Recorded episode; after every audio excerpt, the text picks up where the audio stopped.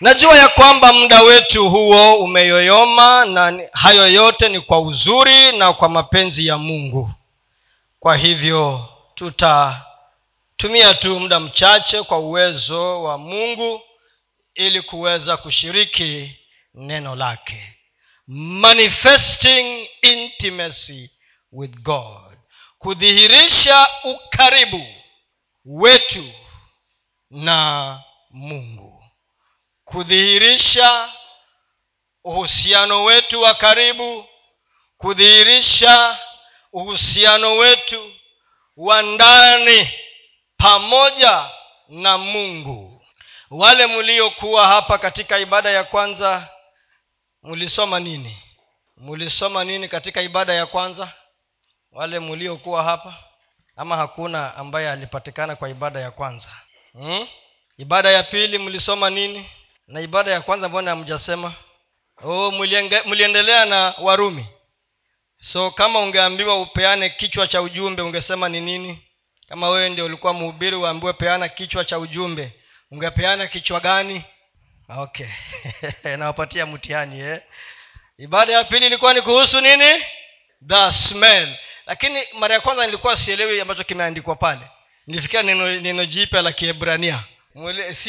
Harufu na sasa tunaangalia juu ya kudhihirisha ama kuonyesha uhusiano wetu wa karibu na mungu. Nimefurahi sana kwa sababu ya kutembelewa na wageni kule nyumbani na hawa wageni wameambatana na sisi kuja katika nyumba ya bwana na mimi namshukuru mungu kwa sababu ya mama yangu mzazi kuwa hapa na dada yangu mkubwa ambaye ndiye. Leo tumebarikiwa tuko na aliyefungua mlango kwa mama na aliyefunga mlango kwa mama. Wote wako hapa. Nimefurahi sana. Kama mlikuwa hamjui basi mjue hivyo. Na mama yangu mzazi pia akiwa hapa. Nina furaha sana katika moyo wangu. Sijui kama katika mawazo yake angewahi fikiria kwamba kijana yake atawahi simama kuhubiri injili. Sijui nitamuuliza baadaye huko nyumbani aniambie. Hmm. lakini kumjua yesu nilimjua kwa sababu yake kupitia kwake. Amen. Kwanzia kitambo nikiwa mtoto mdogo. Amen. Kuonyesha ama kuthibitisha uhusiano wetu wa karibu wewe katika maisha yako. Kila mwanadamu ndani ya maisha yake anatamani uhusiano. Hivyo ndivyo ambavyo mwanadamu aliumbwa. We were created for relationship. Created for relationship. Tuliumbwa kwa sababu ya uhusiano. Kwa maana mungu mwenyewe anataka uhusiano na tuliuona toka mwanzo kitabu cha mwanzo wakati ambapo alimuumba nani? Adamu. Na akamuweka katika bustani la edeni. Na alichokuwa anakifanya ndani ya bustani la edeni na adamu ni uhusiano kwa sababu alitembea katika masaa yake aliyochagua ili aweze kuwa na ushirika na nani? Na adamu. Na iliendelea hivyo mpaka adamu alipochagua kukatisha mahusiano hayo ndiyo tabu ikaingia duniani. Lakini mungu hakukoma hapo kwa sababu alikuwa na mpango wa kurudisha tena uhusiano wake na mwanadamu. God had a plan. So shetani alijaribu ku kuzuia kidogo ama kutatiza ama kuchelewesha lakini mungu katika mipango yake bado alitaka kurejesha uhusiano kwa sababu mungu anataka uhusiano. Ndiyo kwa sababu hata wewe peke yako hutoboi hata ujaribu namna gani hakuna mwanadamu aliyepewa vyote ndani yake apende asipende anahitaji mwanadamu mwingine.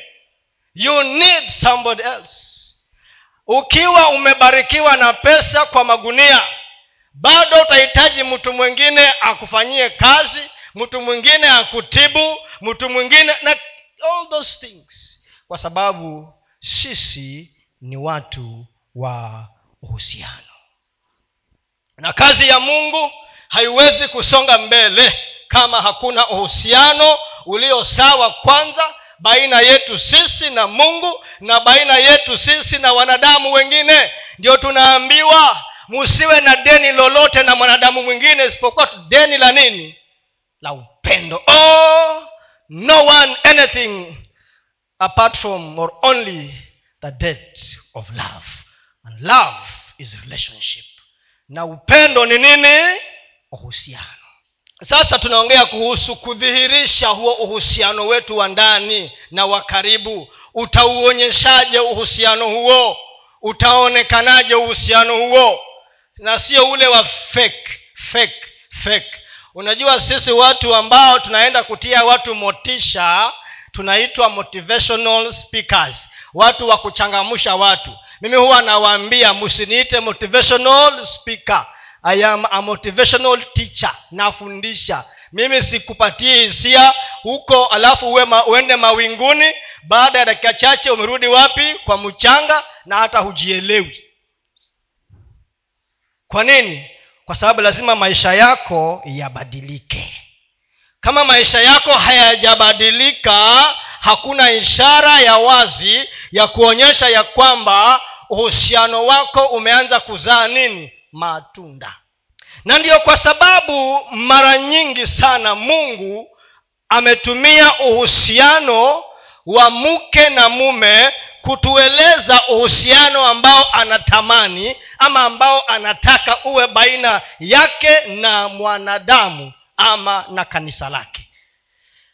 Hebu wacha tuangalie hapa kwanza tusome katika kitabu cha wafalme wa kwanza nne mstari wa ishirini na tisa mpaka thelathini na nne ufalme wa kwanza nne kwanzia mstari wa ishirini na tisa mpaka thelathini na nne mungu akampa sulemani hekima na akili nyingi sana na moyo mkuu kama mchanga ulioko pwani hekima ya sulemani ikapita hekima ya watu wote wa mashariki na hekima zote za misri.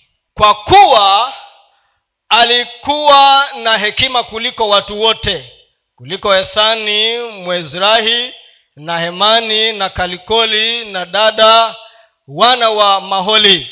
Zikaenea sifa zake kati ya mataifa yote yaliyozunguka. Naye akanena mifano elfu tatu na nyimbo zake zilikuwa elfu moja na tano. Akanena habari za miti tangu mwerezi ulioko lebanoni hadi hisopo umeao ukutani. Pia akanena habari za wanyama na za ndege na vitambaavyo na samaki. Watu wakaja kutoka mataifa yote toka wafalme wote wa ulimwengu waliokuwa wamepata habari za hekima yake ili wasikie hekima ya sulemani. Bwana yesu asifiwe. Mungu alimpa sulemani mambo matatu na tumeyasoma pale. Alimpa hekima akampa nini yengine ama mmesoma pale? Alimpa nini? Chenye nilikuwa ninasoma pale. Alimpa akili nyingi na jambo la tatu alimpatia nini? Moyo mkuu ama mkubwa a largeness of heart. Alimpa hekima akampa akili nyingi na akampa moyo mkuu ama a vast heart. Sasa sulemani alibidi apewe moyo mkuu wa kuweza kubeba kile ambacho mungu alimpa. Hauwezi kuwa mkuu kama moyo wako si. Huwa tunasema you cannot do more if you are not more kwa kizungu. Huwezi ukafanya mengi kama wewe mwenyewe hauna huo wingi.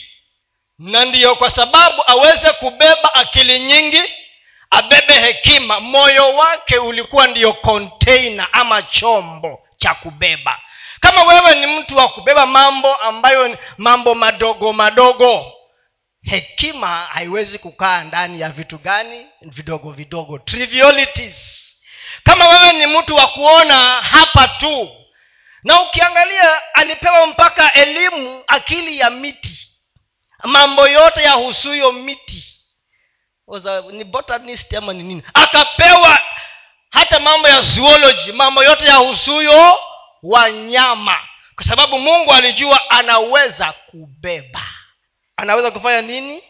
Kubeba mungu naye huwa ana mwanadamu ama anamlinda kutokana na uharibifu kwa sababu anaangalia moyo. Anasema huu moyo hauwezi ukabeba hiki ambacho. Nikimpatia saa hii kitamumaliza.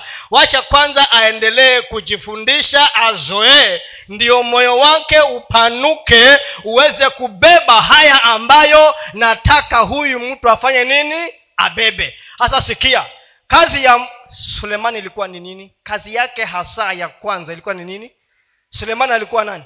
Who was solomon? He was a, a king. Hatasikia ili ndio huyu sulemani aweze kudhihirisha kile alichokuwa amebeba. Kuna mambo alibidi afanye ili ndiyo kile ambacho amebeba kidhihirike kionekane. Kilichokuwa ndani ya ukuu wa moyo wake kipate nafasi yani to express itself. Kitu cha kwanza ile tafsiri ya kiswahili isema aliandika mifano. Proverbs ni ni ni, ni mifano. Sabili imesema mifano elfu ngapi? Elfu tatu. Aliandika mithali elfu ngapi? Tatu alafu akaandika nyimbo. Ngapi? Elfu moja na ngapi? Na tano.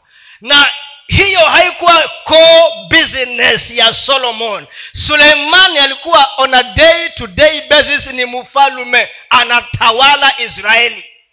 Not just a president a king. Lakini akapata wakati wa kuandika mithali elfu ngapi tatu wewe umetoa proverb moja ya ambayo imejaa hekima hata moja. Umetoa proverb moja ambayo unasema hii hata ikinukuliwa mahali inasemekana katika mabano joshua. Hyphen joshua. Katika mabano dash brenda. Maana ni nini hekima imejaa ndani. Yeye apart from ama kuongezea na kutawala nchi ya israeli alikuwa anapata wakati wa kufanya nini? Kuchora mithali. Sulemani aliandika vitabu ngapi ambavyo vilipata nafasi ndani ya bibilia ni vingapi? Wasomaji wa bibilia mimi ni mwalimu na huwa napenda kuuliza maswali. By nao mumenizoea. Si mgeni kwenu. Aliandika vitabu gani na ni vingapi? Sulemani destiny ni vingapi ni vitatu cha kwanza psalms wrong. Methali proverbs. Ya pili eh? mhubiri ecclesiastes. Na ya tatu songs of solomon. Apart from on top of yaani ukiongezea na kutawala wewe unasema i am busy. You are busy. Wewe na, na, na sulemani who is, who is busy piga hiyo picha. You are busy. Yaani wewe hauna muda. Chora hiyo picha wewe na ujiweke katika viatu vya sulemani. Mfalume. Hiyo picha mnaiona lakini. Na alipata nafasi ya kukaa na kuandika. Nyimbo. Muulize hiyo mwenzako wameandika nyimbo ngapi? How many songs have you written? Na huwa anasema ukitumwa unatii nyimbo ngapi umeandika? Si lazima uwe umwimbaji maarufu lakini huwa anasema anakupatia wimbo mpya na nitamwimbia bwana wimbo mpya. Zaburi ya arobaini kuna mstari hapo chini kuanzia mstari wa kwanza kuteremka. Kuna mahali anasema ya kwamba huyo mwandishi alitolewa mahali pa utelezi na akasimamishwa mahali pazuri kwa kusimama alitolewa kwa shimo na baadaye akapewa wimbo mpya akaanza kuwimba. Wewe umeandika umewahi tunga wimbo hata mmoja na ukawimba hata peke yako tu wewe ndugu petero. I am challenging us ya kwamba ukitaka na siri ilikuwa kwa ukuu wa moyo wa nani? Sulemani the vastness. Mungu alijua huyu huu moyo nimeupanua kwa sababu ni debe litaweza kubeba kile ambacho nataka kionekane. Naye sulemani akaweza kudhihirisha uhusiano wake. Maana ukiandika wimbo wimbo umetoka wapi? Roho mtakatifu anakupatia wimbo have you ever experienced mi nimeexperience askofu amshua ata, at, atasema pia na wengine hapa. Ukianza kuomba unaimba wimbo ambao unaujua mpaka unaimba wimbo ambao hujawahi uimba hujawahi usikia wewe ndiyo mtunzi peke yake na unapotea huko and you disappear. Umeshaipata hiyo kitu? Eh, yes hivyo ndiyo mungu anataka. Kwa sababu moyo una, una kuna vitu vinachipuka. Na sasa ndio roho mtakatifu anakupatia wimbo unamshukuru wimbo unamtukuza wimbo ambao unakujenga na una yeye unamwinua na anapata nafasi anakaa anashughulikia maisha yako. Unadhihirisha nini? Uhusiano wako wa ndani. Moyo wako ukoje? Sulemani huyu sasa sikia. Sulemani hizo nyimbo aliandika elfu moja na tano. Kuna wimbo mmoja ambao kwa maoni yangu nafikiri huo ndio ulikuwa unaitwanga epitom ama ulikuwa wimbo ambao ulisummarize ulipeana muktasari wa zile nyimbo zote alizokuwa ameziandika. Na huo wimbo huo ukapata nafasi ndani ya bibilia unaitwa wimbo ulio bora. Song of songs. Ama wimbo wa suleiman. Song of solomon. Hizi zingine hatukuziona hatu lakini huu mmoja huu he was given a rare privilege ya kunukuu. Nataka twende katika huo wimbo. Na wangapi wameshaisoma huo wimbo wa wimbo ulio bora? Wangapi wangapi nione mikono juu? Eh. huwa mara nyingi huo wimbo ukiusikia unafikiria tu ni mapenzi ya wewe na mkeo na mumeo. Na ni sawa. Kama ukiusoma unaona haya utaonyesha mapenzi wapi. You sisi wa afrika tumezoea tukisikia mambo kama hayo yakitajwa tunafikiria ni mambo ya aibu.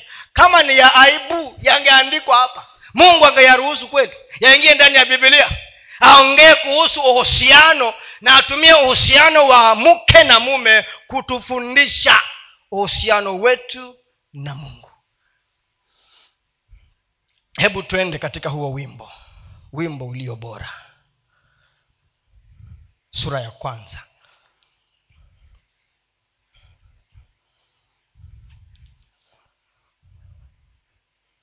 so god gave solomon wisdom.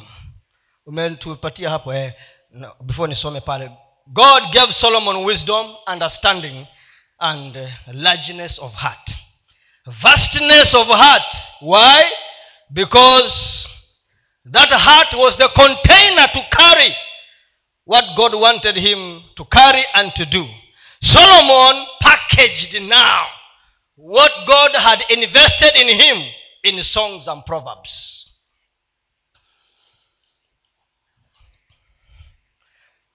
Na kwa sababu ya hiyo watu walisikia kutoka mbali walisikia na wakaja wasikie wenyewe na waone. Hebu tuangalie pale. Wimbo ulio bora kuanzia mstari wa kwanza sura ya kwanza okay. Wimbo ulio bora wa sulemani. Kubusu na anibusu kwa kinywa chake. Maana pendo lako lapita divai. Manukato yako yanukia vizuri. Na tumefundishwa habari ya nini? Harufu. Harufu eh? jina lako ni kama marhamu iliyomiminwa. Kwa hivyo kwa hiyo wanawali hukupenda. Nivute nyuma yako na tukimbie. Mfalme ameniingiza vyumbani mwake. Tutafurahi na kukushangilia. Tutalinena pendo lako kuliko divai. Ndiyo ina haki wakupende. Mpaka ngapi? Tano mimi ni mweusi mweusi lakini napendeza. Yenyi binti za yerusalemu mfano wa hema za kedari kama mapazia yake sulemani. Niwekee kizungu pia. I am uh, the song of songs which is solomon's. Mm-hmm. let him kiss me with the kisses of his mouth for thy love is better than wine because of the savor of thy good ointments. Thy name is as ointment. Poured forth therefore do the virgins love thee. Draw me we will run after thee the king hath brought me into his chambers. We will be glad and rejoice in thee. We will remember thy love more than wine. The upright love thee. I am black but comely. O ye daughters of jerusalem as the tents of kedar as the curtains of solomon. Uhusiano wetu wa karibu uko na mambo yafuatayo. Jambo la kwanza uhusiano wetu wa karibu na mungu. Jambo la kwanza uhusiano huo ni wa kibinafsi inaitwanga personal. Uhusiano huo ni wa kibinafsi. Uhusiano huo ni wa kibinafsi personal. Pale imesema ya kwamba kiss me hebu weka mstari wa kwanza hapo wa kiswahili. Mstari wa kwanza huyo wa kiswahili. Wa pili kubusu na anibusu kwa kinywa chake.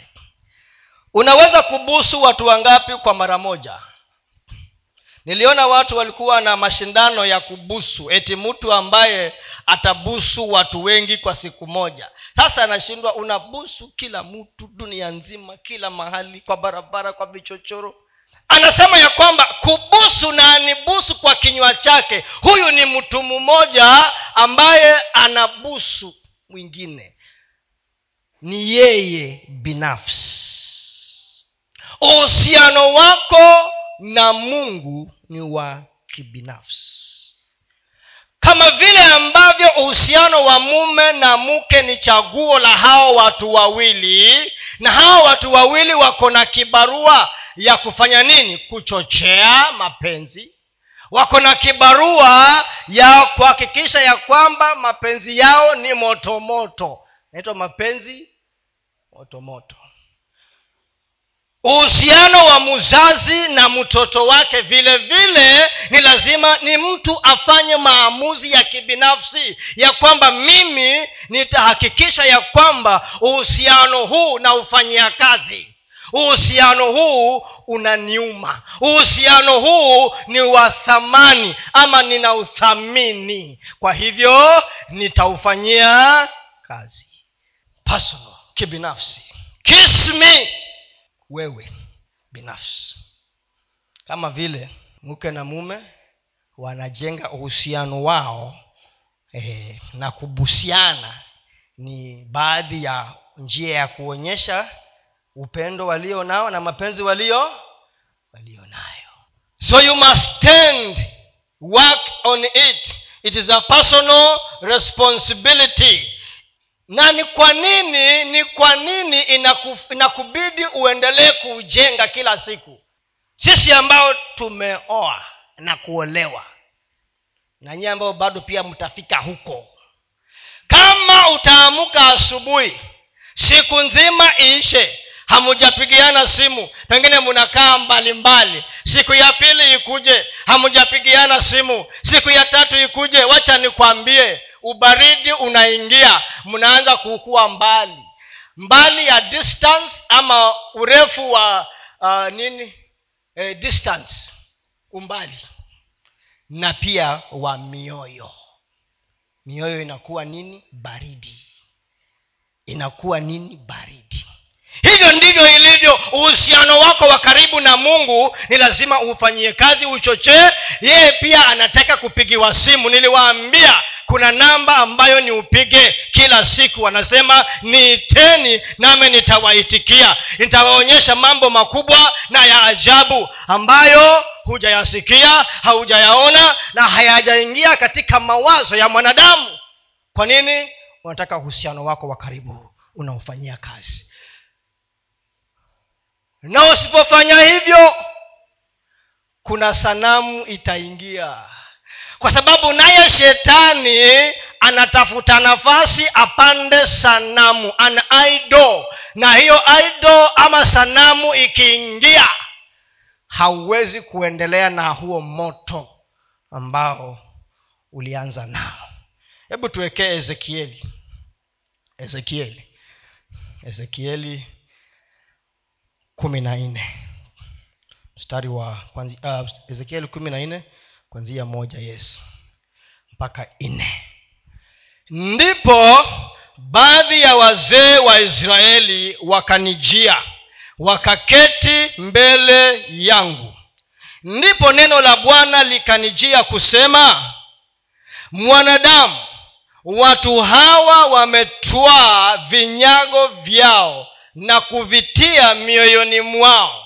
Nao wameweka kwazo la uovu wao mbele ya nyuso zao. Je nitakubali kuombwa ushauri na wao? Mm-hmm. basi sema nao uwaambie bwana mungu asema hivi kila mtu wa nyumba ya israeli atwaye vinyago vyake na kuvitia moyoni mwake na kuliweka kwazo la uovu wake mbele ya uso wake na kumwendea nabii mimi bwana nitamjibu neno lake kulingana na wingi wa sanamu zake. Sikia hapo. Mungu anasema nini anasema ya kwamba kwa mfano wewe kijana nitumie joshua tu kwa mfano. Ume umeona msichana na ukampenda. Na katika mawazo yako umetosheka ya kwamba huyu nafikiri katika taswira na picha na mawazo yangu anaweza kuwa mke huyu. Alafu baada ya hapo uende kwa mungu ukamwambie mungu nataka unionyeshe mchumba wa kuoa unafikiria kutafanyika nini? Wewe tayari ulikuwa umejionea na macho yako. Hiyo ni sanamu umejichongea na kujiwekea ndani ya moyo wako. Naye mungu anasema nitawajibu hao kulingana na wingi wa sanamu zilizo ndani ya moyo wako ama mioyo yao. Utaletewa hata picha ya huyo msichana katika ndoto useme basi mungu amenijibu. Kumbe umejijibu mwenyewe. Nitawajibu kulingana na wingi wa sanamu zao. Sanamu ni kitu chochote ambacho umejitafutia na shetani huwa anakiinua na kinapata nafasi ndani ya moyo wako ili kitatize uhusiano wako. Usipojua ya kwamba uhusiano wako ni personal si wa gurupu si wa gora si ya watu wote kwanza inaanza na wewe. Ili ndio uwe na uhusiano wa karibu na mungu lazima uo uwe na wivu na huo uhusiano. You must be jealous. Guard it jealously. Kwa sababu ni personal ni wewe. Eti uko buroko alafu unamwambia mungu na kuomba unipatie pesa. Na katika moyo wangu nimesema nitaomba patrick elfu tano. Tayari nimeamua nitamwomba patrick elfu ngapi? Tano. Alafu naambia mungu nifungulie njia. Njia gani na umejifungulia njia tayari? You have opened the door for yourself. Na atakuacha tu. Uendelee hivyo. Kwa sababu gani umejiwekea sanamu. Naye anasema nitawajibu kulingana na wingi wa sanamu walizonazo katika mioyo yao. Unabeba chuki ni sanamu. Unabeba wivu ni sanamu. Kwa nini wamama mzee akichelewa tu kitu cha kwanza unafikiria ama akona wanawake wengine? Maana ufikirii kuwa am, kazi imekuwa nyingi? Sisemi nyii mnafanya hivyo nyinyi mlio hapa. Mbona ufikirii kuwa pengine kazi imekuwa nyingi. Bos alimuita mkutano wa dharura. Sasa kuna sheria nafikiri ilisainiwa juzi eti bos hataruhusiwa tena kupigia mtu mfanyakazi wake masaa ikipita ya kazi. Ni hatia. Sika mliona hiyo? E, juzi tu nafikiri ilitiwa sahihi na rais. Ni hatia. E, ikifika masaa kazi ikiisha wachana na bibi ya mtu. Kama ni sekretari ama ni nani wako wachana na hiyo ama wachana. Maana yafikiri kuna watu walikuwa wanaitumia vibaya vibaya. Lakini swali ni mbone mbone kwa nini unakimbia una katika mawazo hayo kwanza? Kuna kinyago kimekaa ndani na kinaharibu uhusiano wako na mungu. You must deal with it atasema nitawajibu mimi nitawajibu nitawale hata yeye mungu mwenyewe atawasaidia kupata mandoto na mapicha. Maana umeujenga ndani. Jinsi ulivyojaa ndani ya moyo wako ndivyo utaota. Huwezi kuota vitu zingine na umeshinda ukiona mambo mengine. Haiwezekani. Kwa sababu uhusiano wako na mungu ni wewe na yeye. Ujenge ulinde uhifadhi. Ndio kwa sababu jo, john yohana katika barua yake ya kwanza sura ya tano ishirini na moja akawambia watoto wadogo jichungeni na vinyago na sanamu.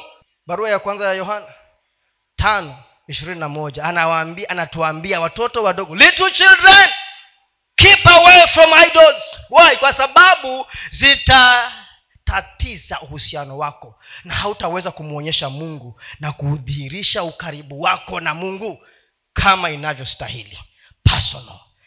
Nani anibusu na kinywa chake wewe umubusu mungu wewe umubusu mungu.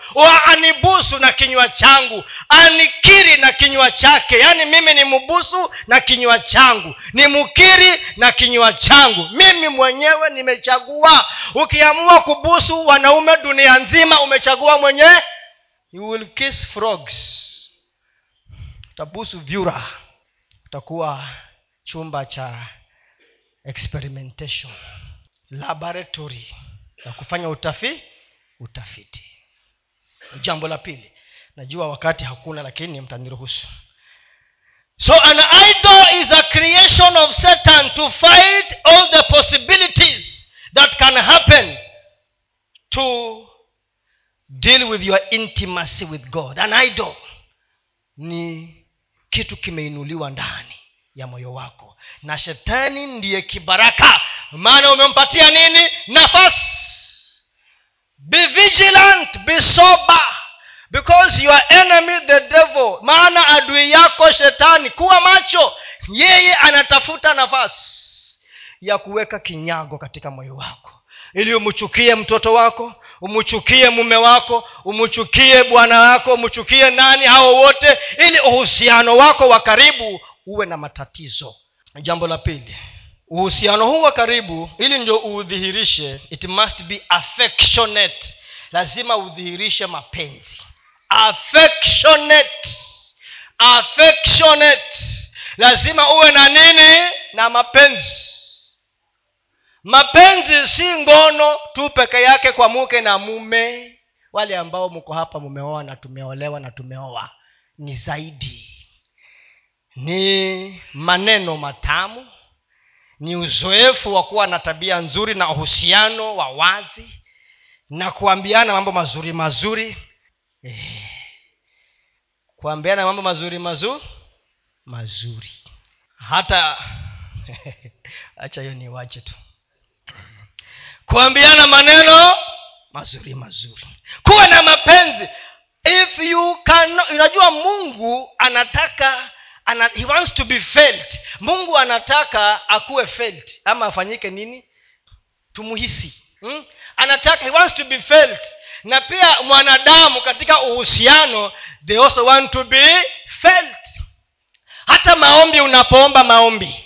Kama maombi hayatasukuma moyo wako na usikie msukumo wa kutoka mahali ulipo kiroho uingie mahali kwengine hapo kuna question kuna swali kuna alama ya kuuliza. Lazima kuwe na msukumo ndani ya kwamba unasikia kweli kuna kitu kinafanyika ndani. You are feeling something. You must feel god in your heart. Lakini mioyo yetu ni migumu. Mioyo yetu imekuwa barafu. Mioyo yetu imekuwa barafu. Kina petero na wale wengine baada ya yesu kufa na kuwa amezikwa petero si alienda akaambia wengine mimi naenda wapi? Narudi baharini. Mimi narudi baharini. Na kuna wale ambao walisema twende na kuna kitu kilikuwa hakijafanyika bado katika mioyo yao. Kuna kitu kilikuwa bado hakijafanyika. Hiyo inatueleza ile pointi ya kwanza ya kwamba ni kibinafsi kwanza alafu ya pili ha, wewe ulikuwa umemwona mungu kweli? Ulikuwa umehisi kweli mungu akifanya kitu ndani ya maisha yako kiasi cha kwamba huo kuhisi huko kumekugeuza ili hata mwingine akisema naenda kuvua samaki unamwambia enda peke yako mimi sirudi huko tena. Lakini petero kwa sababu alikuwa kiongozi petero lakini sio huyu alikuwa kiongozi na alikuwa na influence na ushawishi mkubwa. Aki, kuna watu katika maisha yetu by the way ambao wakisema vitu hata hatuwaulizi maswali. Tunafuata tu na hiyo ni hatari. Tumewapatia nafasi ama sehemu ambayo haistahili imepita mpaka. Hatuulizi na mara zingine wanatupoteza tunajikuta katika mashimo. Affectionate. Lazima ionyeshe mapenzi. Do you feel god? If you cannot feel it it cannot affect you and it can never change your life. Kama hauwezi ukahisi haiwezi ikakusukuma na haiwezi ikabadilisha maisha yako. Kama huwezi ukahisi na haiwezi ikakusukuma haiwezi ikabadilisha maisha yako. Lazima uhisi uwepo wa mungu. Jambo la tatu uhusiano wetu wa ndani na mungu unapatikana katika vyumba vya ndani kwa sababu umefichika ndani umefichika ndani. Unapatikana katika vyumba vya ndani maana umefichika. It is hidden. Hebu tupatie mstari wa nne wa wimbo ulio bora. Pale tulisoma mstari wa nne. Uhusiano wetu wa ndani unajengeka. Uhusiano wetu wa karibu na mungu unajengeka. Take me okay. Nivute nyuma yako na tukimbie. Huu mstari hapo tu peke yake kwanza. We, wacha tu hapo. Ana, anasema nivute na tutakimbia. Wangapi wamevutwa pale katika mstari? Watu wangapi wamevutwa? Mtu mmoja wale wanakimbia ni wangapi? Wanakimbia ni wangapi? Eh? ni, ni wawili. Ni wawili. Eh? tukimbie. Na, na tukiwa wengi zaidi ya wawili tutasemaje? Hata tukiwa kumi tukimbie. Na tu sasa anasema nivute na tutakimbia ama tukimbie. Inamaanisha ya kwamba wewe uhusiano wako na mungu ukiwa sawa unasaidia watu wengine wengi. Kuna wengi watavutwa ama watamkimbilia mungu kwa sababu yako. Ili ndio udhihirishe undani ya uhusiano wako na mungu ni pia nituone ni watu wangapi wanavutwa kwa sababu yako. Ni watu wangapi wanavutwa ama wanakimbia kwa sababu yako. Wale wa makalangeni tuli wale ambao tulichangia kwa maombi na tukatoa pesa kuna watu walivutwa kuna watu walikimbia wakaingia ndani ya ufalme kwa sababu yako. Anasema draw me. Na kama mungu hakuvuti na kama mungu hakukuvuta wewe hatungekuwa tumeokoka. Kwa sababu he say, he draw me nivute. Nguvu za mungu zilikuvuta. Lakini anasema mfalme ameniingiza vyumbani mwake. Kwa kizungu amesema into his chambers ndani. Sasa huwa tunasema ya kwamba sisi ambao tuko na waume na wake we must become friends. Lazima tuwe marafiki. Ndiyo kwa sababu huwa wanasema kama hatujakuwa marafiki kuanzia mwanzo siku ile tutastaafu na watoto hawako kwa nyumba. Na sisi sio marafiki tutaishije kwa hiyo nyumba? Watoto wametoka sisi tumestaafu na hatujakuwa marafiki tutaishije kwa hiyo nyumba? Eti mnaitwanga empty nesters. Mtaishije nasi marafiki? Sasa kuna mahali ambapo mungu ni akuvute uingie ndio aweze kukwambia maneno mengine ambayo huku juu juu hayapatikani. Tabu ni tunaishi on the surface for too long. Tunaishi katika maeneo ya juu juu ambako kila mtu anaishi hapo juu juu.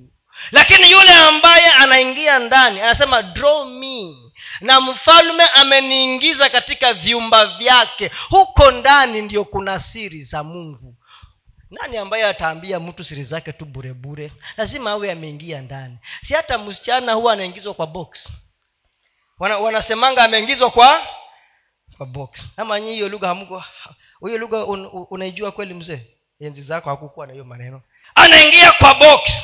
Hasa akiwa kwa box ndio anaambiwa maneno. Na hasa tabu ni kwamba wanadanganywa sana katika hiyo box.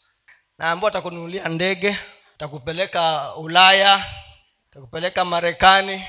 Kama ndugu ulipeana ahadi timiza ahadi. Kama hata kama umekuwa mzee timiza ahadi. Kama ulipeana ahadi timiza ahadi. Mzee munga kama ulipeana ahadi timiza ahadi kama uliambiwa riziki manendo akaingia box timiza ahadi. Rudi kwa ile maneno ulikuwa umeandika katika kile kitabu chako useme nilimwambia hii tik nilimwambia hii tik. Hii nayo ilikuwa na hii ilikuwa namdanganya hii.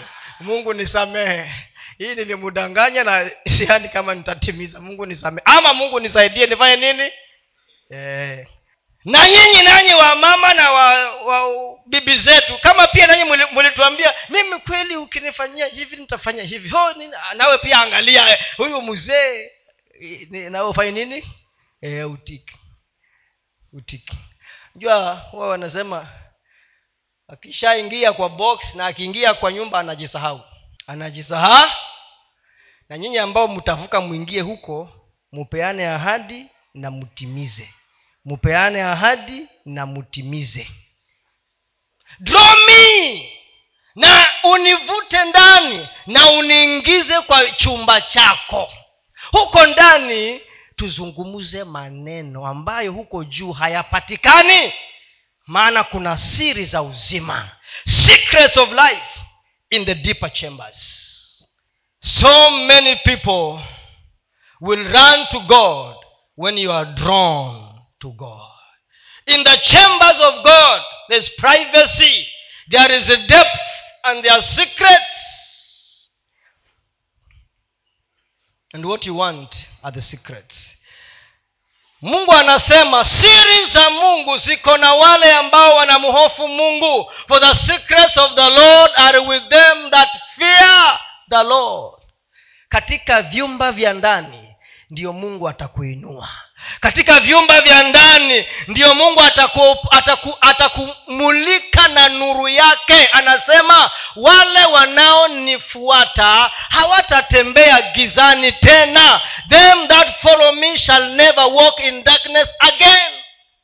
Hawatatembea gizani tena nafikiri ni yohana nane kumi na mbili. Hawatatembea gizani tena wale wanaonifuata. Maana amesema draw me in nivute ndani nipeleke kwa chemba yako. Wacha ni kuabudu huko. Si hata anasema mwandishi ya kwamba ukitaka kuomba enda ndani ya chumba chako ufunge milango yako ukae wapi? Huko ndani. Hiyo si lazima ni physical ni moyo ndani separation. Kujitenga unaenda ndani ili uweze kujenga uhusiano wako. Because it is hidden. Alafu na jambo la nne ili nimalize pale ni kwamba uhusiano wako wa ndani is spiritual. Ni wa kiroho spiritual. Nimesema ya number one it is personal ama ni, wa binafsi. Number two nikasema it is it is what lin number two it is siwa napenda kuuliza hapa maswali. It is affect, affectionate. Una mapenzi. Tatu it is eh? it is hidden. Lazima utafute. Hidden in his chambers. Si hata anasema hivyo katika waibrania kumi na moja sita anasema ya kwamba na wale wanaokuja kwa mungu waamini ya kwamba yuko na yeye huzawadisha wale wanaomtafuta kwa bidii. Huwezi hata kama unalima shamba kuna tingatinga ama lile trakta ikilima juu juu haikusaidii ni ilime ndani igeuze mchanga ndio unasaidika una, una four it is spiritual ni wa rohoni rohoni. Hebu tuwekee barua ya kwanza ya yohana sura ya kwanza mstari wa kwanza. First john chapter 1 from verse 1 is spiritual. Lile lililokuwako tangu mwanzo tulilolisikia tuliloliona kwa macho yetu tulilolitazama na mikono yetu ikalipapasa kuhusu neno la uzima.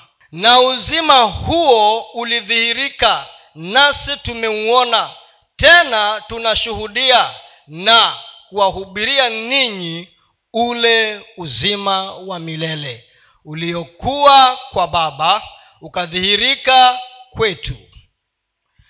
Hilo tuliloliona na kulisikia tunawahubiria na ninyi ili nanyi pia mpate kushirikiana nasi na ushirika wetu ni pamoja na baba na pamoja na mwana wake yesu kristo. Na haya tunayaandika ili furaha yetu itimizwe.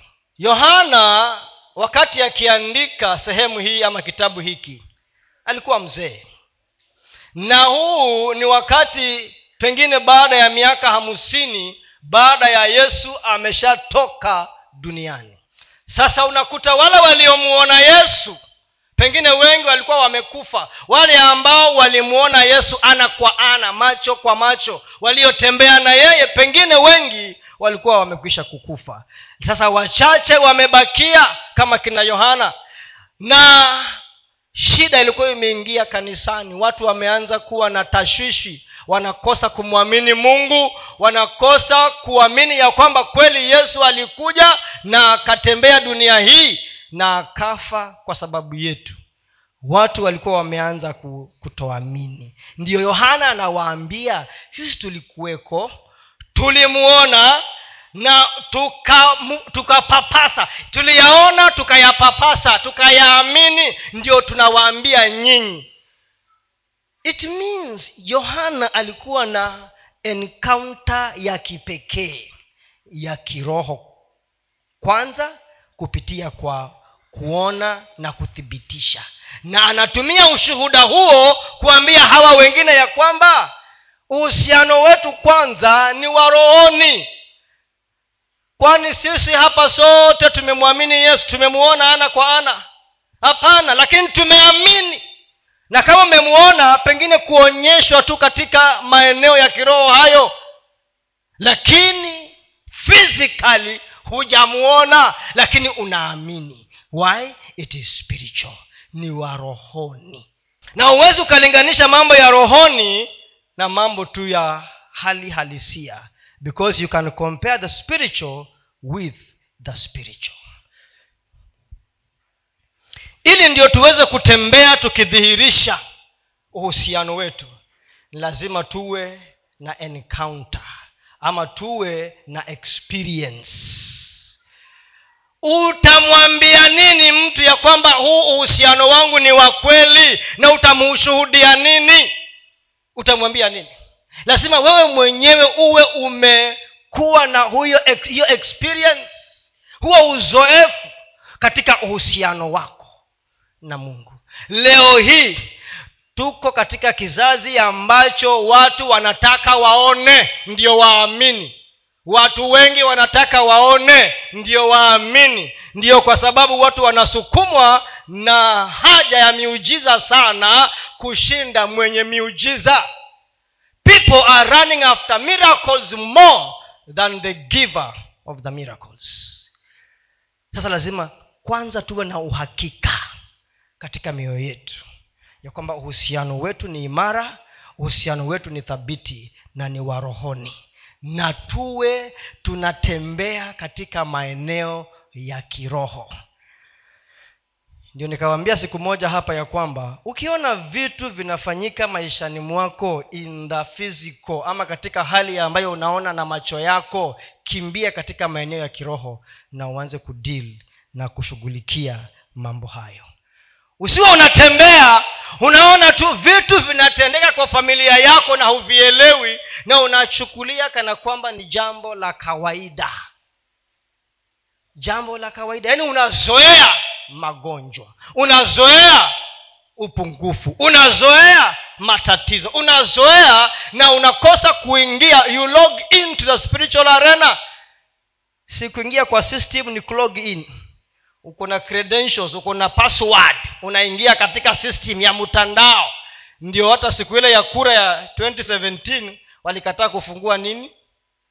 Servers. Na ikawa ni sababu ya kufutilia mbali matokeo ya ya uchaguzi. Kwa sababu mmekataa kufungua nini?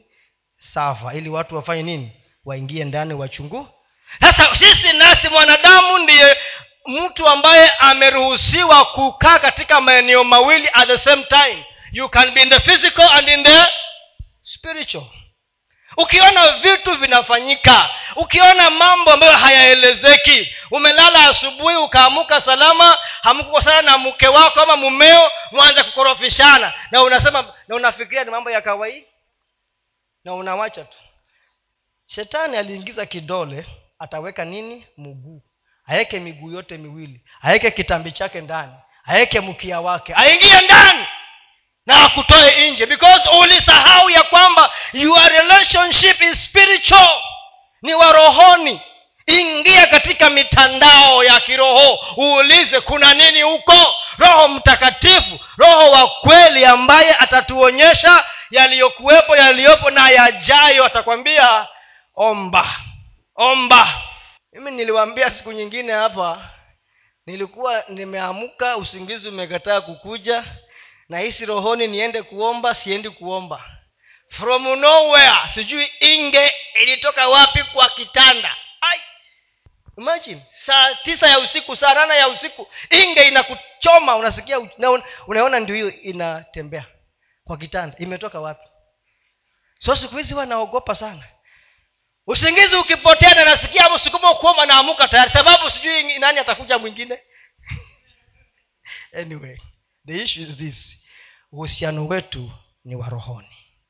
Tuelewe ya kwamba hata kama unatembea hapa unakula ugali unaongea ukicheka wewe ni mtu wa rohoni spiritual in the deeper chambers ingia ndani. Vyumba vya ndani ongea na mungu.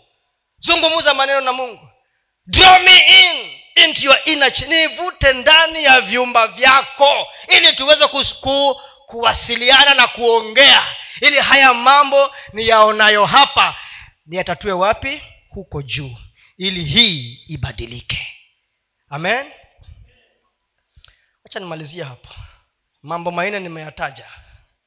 Lakini hata ya mambo manne ili udhihirishe uhusiano wako kikamilifu na mungu ule wa ndani lazima ujue ya kwamba kama vile sulemani alikuwa mfalume lakini moyo wake ulipewa vitu vingi vya kubeba. Na ili ndio uh, kile ambacho amebeba kionekane akaandika mithali akaandika nyimbo akaandika vitabu. Wewe kile ulichopewa na unasema uko bizi hatuoni matokeo unafanya nini? What are you doing with it? Suleman kwa sababu ya wingi wake na msukumo wa moyo na uhusiano wake na mungu ndio akaandika mithali. Na akaziandika hizo mithali mpaka wewe na mimi tusome katika ni kitabu cha mithali. Na pia akaandika wosia wake wa hekima. Hata ndani alikuwa anapitia midlife crisis naamini alipoandika ecclesiastis alikuwa ameona yote duniani. Kama ni wanawake alikuwa nao chungu chumbi nzima kama pesa yote hekima yote kila kitu yote. Anasema sasa nimeona kila kitu.